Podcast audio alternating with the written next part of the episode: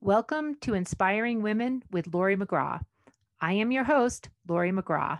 I have spent the past 30 years in leadership, and over the years, I've come to learn one thing women need women, and not just any women, but inspiring women. Tune in every week to hear from women at the pinnacle of their careers and from others who are just starting out.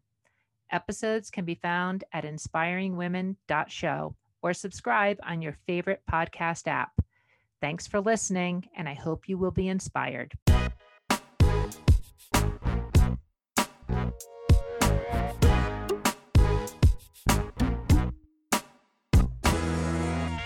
Thank you for tuning in to Inspiring Women. Today we're speaking with Dr. Alexis DeGasso, who is a postdoctoral fellow, a psychologist who currently is at Providence Behavioral Health.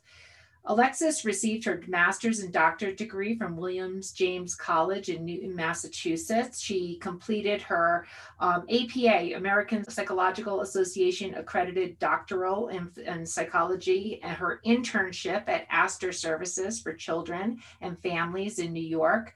Now, Dr. DeGasso has worked in a range of settings that includes diagnosing and treating children, adolescents, young adults, and families. And she's worked in a number of the behavioral health competencies in terms of um, both trauma as well as other types of items. She has worked abroad, which has influenced some of her work. And she's also tried out and started to develop some different therapies, which she uses in her practice. And I am really looking forward to this conversation. Dr. DeGasso, thank you for being on Inspiring Women. Thank you. Yeah, thank you so much for having me, Lauren. I'm glad to be here. Terrific. Well, you know, I always start these conversations. I always find these career journeys. How did you pick where you are now? But why don't you just tell us what are you doing right now? What are you doing your day to day profession? Yeah. So right now I'm currently working as um, completing my postdoctoral fellowship in clinical psychology at Behavioral Health Associates in Providence. And in my role here, I am so I'm working towards licensure. That's the the part of my journey that I'm at right now. So it's the final year where I've had my doctorate degree, but need to take my licensing exam to become fully licensed and work independently on my own.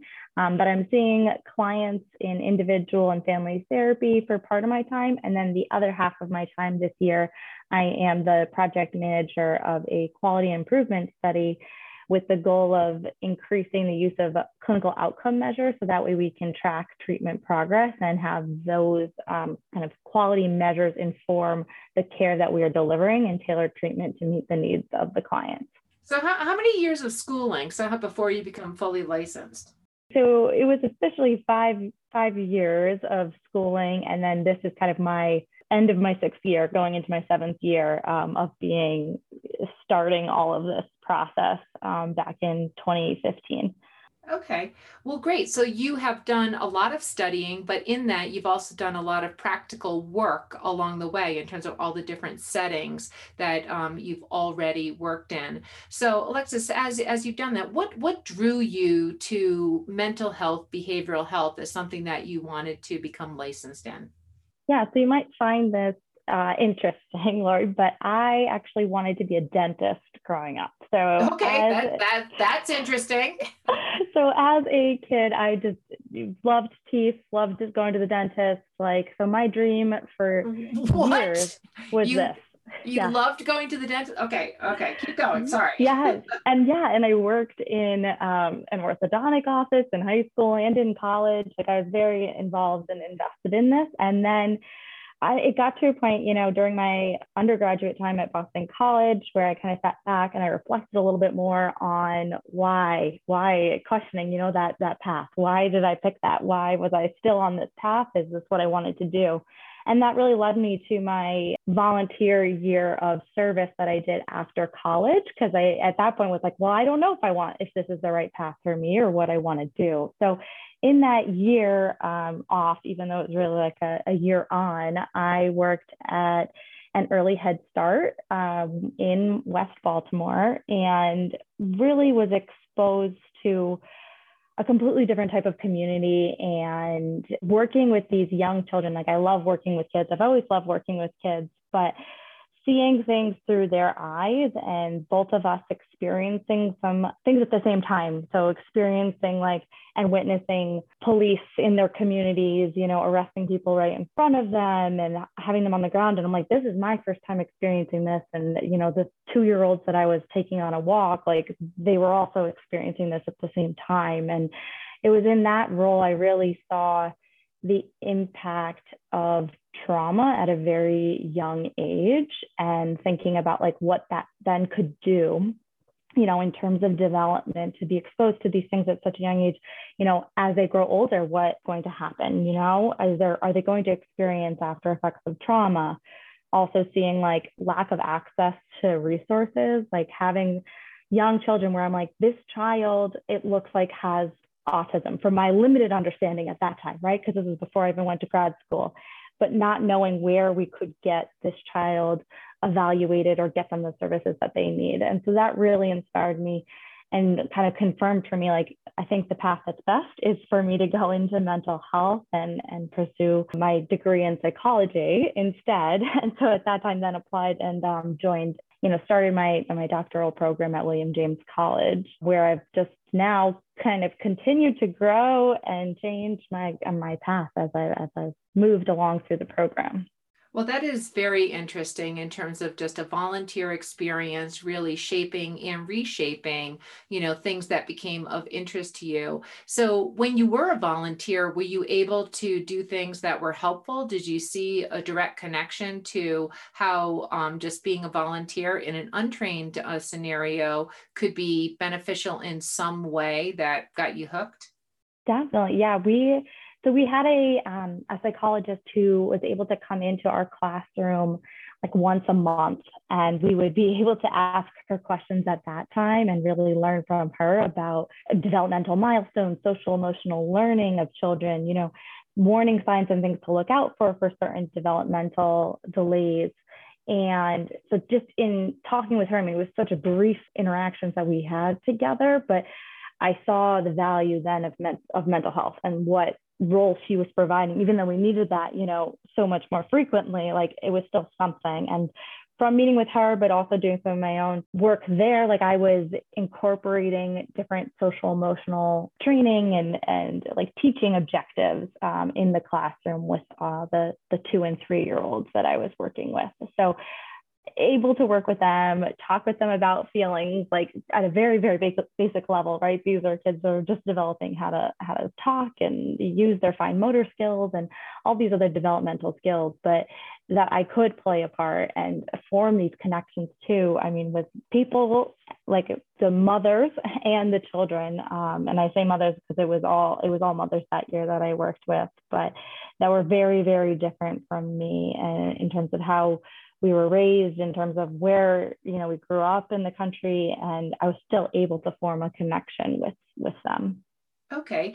And and so alexis you also did some of your learning abroad. So in terms of some of the work and the exposure that you've had you've had opportunity to work with young children young adults and a range of different types of issues, very acute ones, suicide prevention, which is a very challenging issue to emotional behavioral type of thing. Maybe give us a, um, a sense of the types of things. And I'm interested in how it might vary, if it does, from work that you did in different countries than work that you're doing in the United States. Mm-hmm. Yeah. And so I have always been interested, you know, in working internationally and traveling um, in my own personal life. And there's a lot of there's mental health, you know, and there's how we see it in the U.S. and a really U.S. centric view to mental health problems. But you go to other countries, and I was interested in learning about this. So, one thing about my program at William James College is that I have a double concentration. So, I have a concentration in children and families of adversity and resilience, and then also a concentration in global mental health. And so, my coursework really prepared me to have these opportunities, right, to work in other countries. So, what Lori's referencing is that I, I was able to do two different immersion trips in my graduate career and then also some in my undergraduate career, right, to different countries teaching um, healthcare education when I was an undergrad, but then in graduate school, working most specifically, I'll, I'll talk about this with um, in Guyana, which is a country in South America, for those of you who are not familiar with the country of Guyana. And they, at one point in like 2015, 2016, had the highest suicide rate per capita of any country in the world.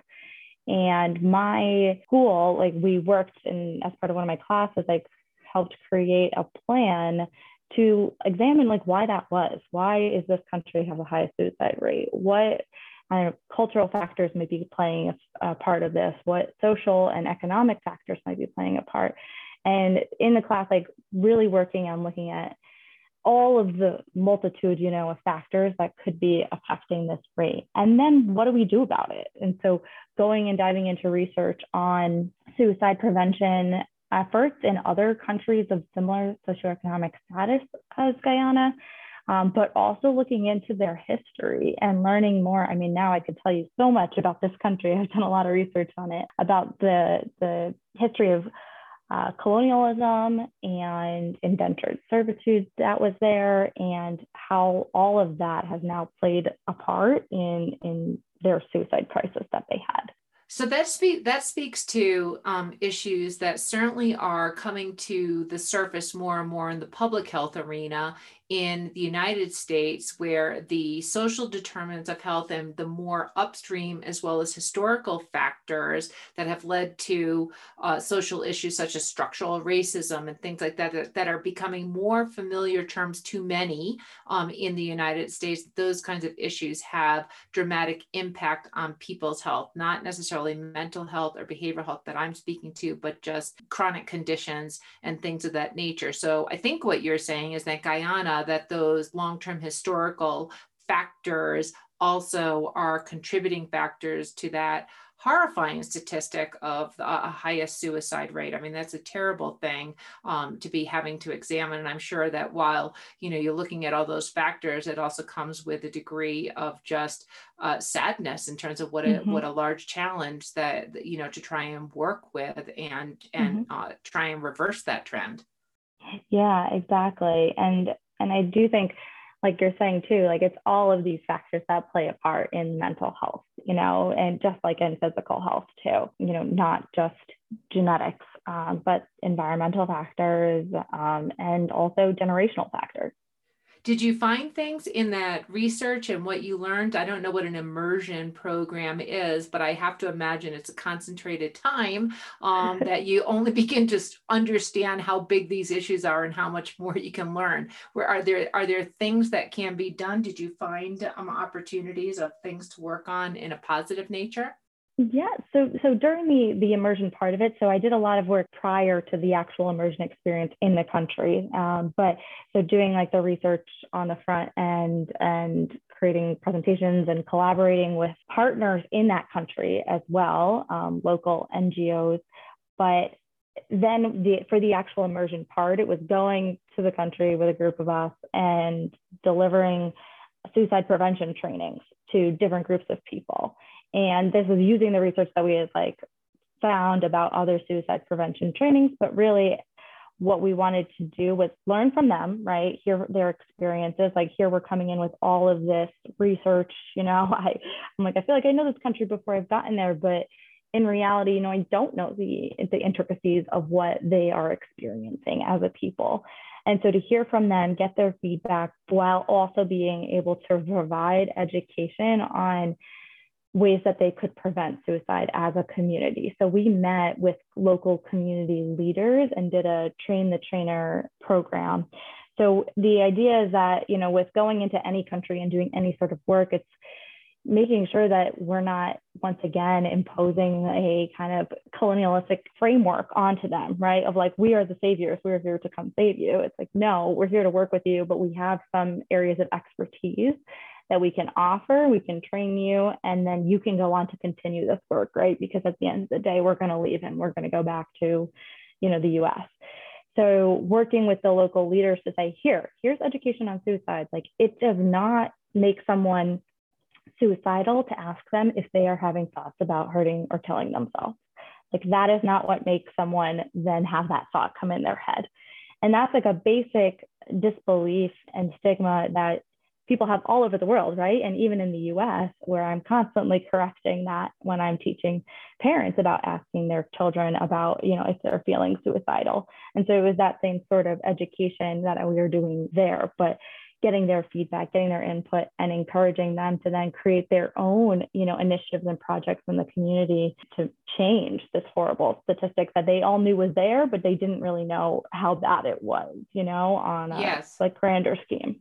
Yeah, well, let me ask you about um, your work coming, bringing it back to the United States. Mm-hmm. And, you know, things like stigma certainly are out there as it relates to mental health and behavioral health types of issues. However, also, as we are still in, not quite out of this pandemic, mental health is on the, the mind, so to speak, um, no pun intended, of many people. You know, a lot of people are feeling both burnt out, and there are a lot of um, new organizations organizations as well as innovative organizations in the mental health space. What are you seeing? Are there enough programs out there? Are people getting the help that they need? Do you think all people who need help are getting services? What are you what are you seeing?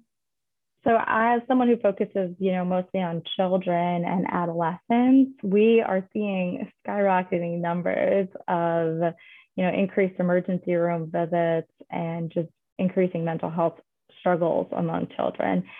And what's scary too is that, you know, I was at Grand Rounds recently where we were presented with research about suicide rates and how suicide rates among children under the age of eight are increasing and how youth used to be a protective factor for children against suicide. And and so the, the needs are rising and our infrastructure that we currently have in the US to meet those needs is not there. There's there's a lack of programs, partial hospitalization programs, inpatient units for psychiatric uh, reasons for children and adolescents. So we are we're kind of struggling right now to try to meet this need. And I, I'd say any child psychologist you talk to right now, their caseload is going to be full, and they're going to be you know trying to juggle a lot of clients at the same time because there's a high need. Well, when you do this work, um, is there one singular approach to um, how you work with whether it's parents or adolescents or children, or do you try a variety of approaches? Of approaches, are some more effective than others? Are there are approaches evolving rapidly? Uh, what what's happening there?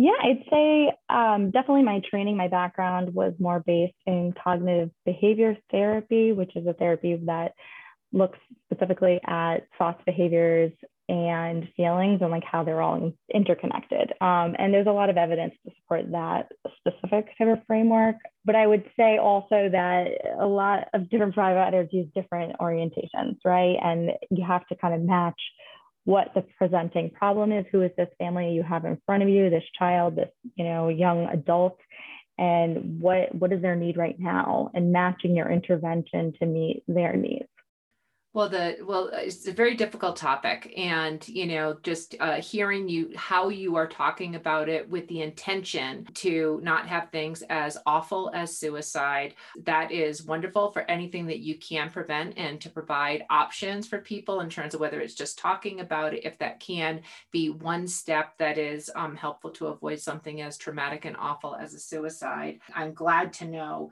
that you're thinking about then at, at that as well as how to expand programs like that. Alexis, I also wanted to ask you about some of your work. You, are on something called a social justice committee um, in your in your current role. Can you tell us what that is? And um, you know, I understand that the uh, point of this is to infuse anti-racist and social justice practices into client care. So, what does that mean, and what are you doing?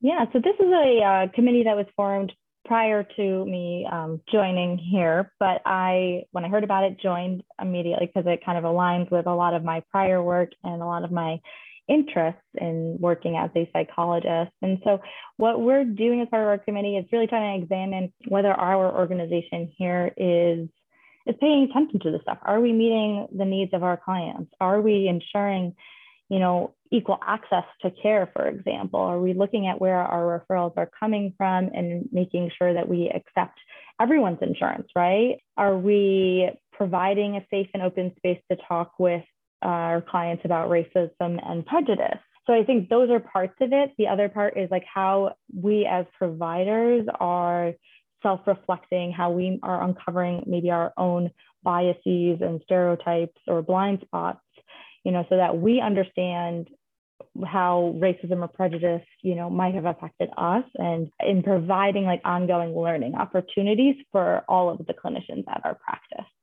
And as a young person, as somebody who has international experience, do you think, do you bring something into this conversation that you find is helpful in a larger organization?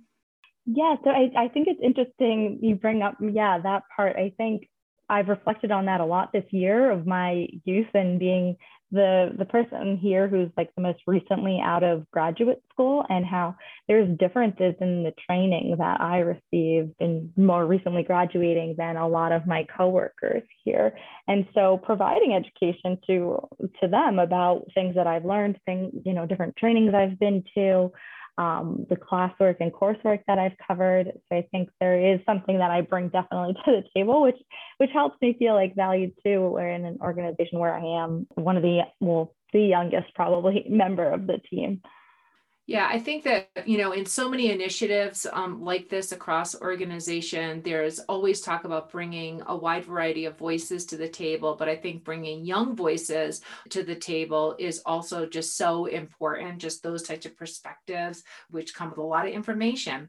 Alexis, I want to close out on a couple of just questions for you about how you think about, you know, you're at the beginning stages of a lot of um, schooling and beginning, you know, your career journey. How do you think about your career journey? You, you're not a dentist. Um, you're yeah, you're a psychologist. That's your that's your profession. Do do you have a vision for yourself years from now, or is it just sort of like one day at a time, and you know what the next one or two years looks like?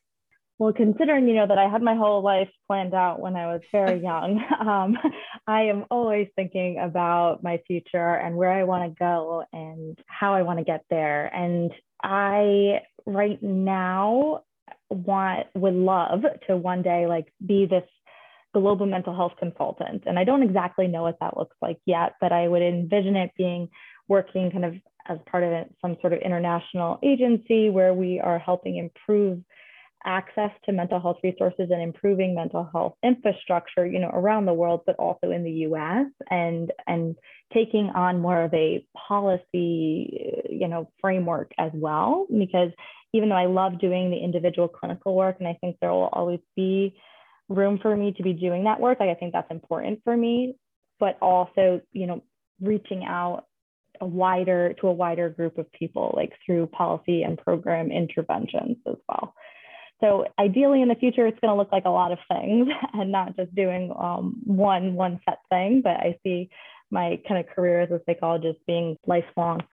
So taking taking that interest in travel and what you've learned from international, bringing that passion into a more global um, impact is how I'm hearing that. It sounds like a fantastic vision for yourself, Alexis. I love it. So you know, just in terms of closing out here, this has been such a great conversation. I've really learned a lot. I think the work that you're doing is important, and I love the passion that you're bringing um, to the work. That's just just wonderful to hear, Alexis. As we close out today on inspiring women, I just love to hear from you. You know, best advice you've ever received that you might want to give to listeners as we close out today.